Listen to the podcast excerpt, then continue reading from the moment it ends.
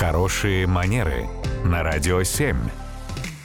Татьяна, доброе утро. Доброе утро. Доброе утро, Татьяна. Тема корпоративов новогодних не сходит у нас с уст. А что делать, если танцевать с сумкой на балу? Неудобно. Это Елена у нас интересуется.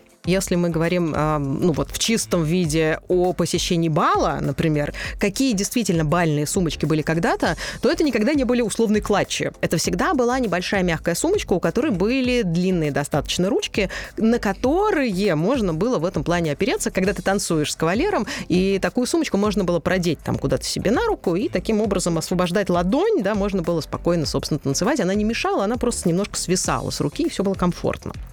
А на сегодняшний день, мне кажется, можно попробовать держать в голове вот как раз с точки зрения превентивных мер, да, именно вот этот момент, то есть брать с собой ту сумку и тот аксессуар, который будет комфортен, удобен при любых обстоятельствах. Если мы уже на месте, и у нас все-таки условный клатч, то ее приемлемо действительно оставить на своем месте, там, где ты сидел все это время, и она там себя, тебя дождется, я надеюсь, у нас безопасно. И кружиться вокруг этого столика. Нет, Не, ну можно кошелечек вытащить. И в декольте. Например. Будем считать, что можно сумку оставить на месте, а уже с кавалером пуститься в пляс со свободными руками, чтобы нас ничто не сковывало, ничто нам не мешало. Эх, да. Спасибо, Татьяна. Спасибо. Радио 7.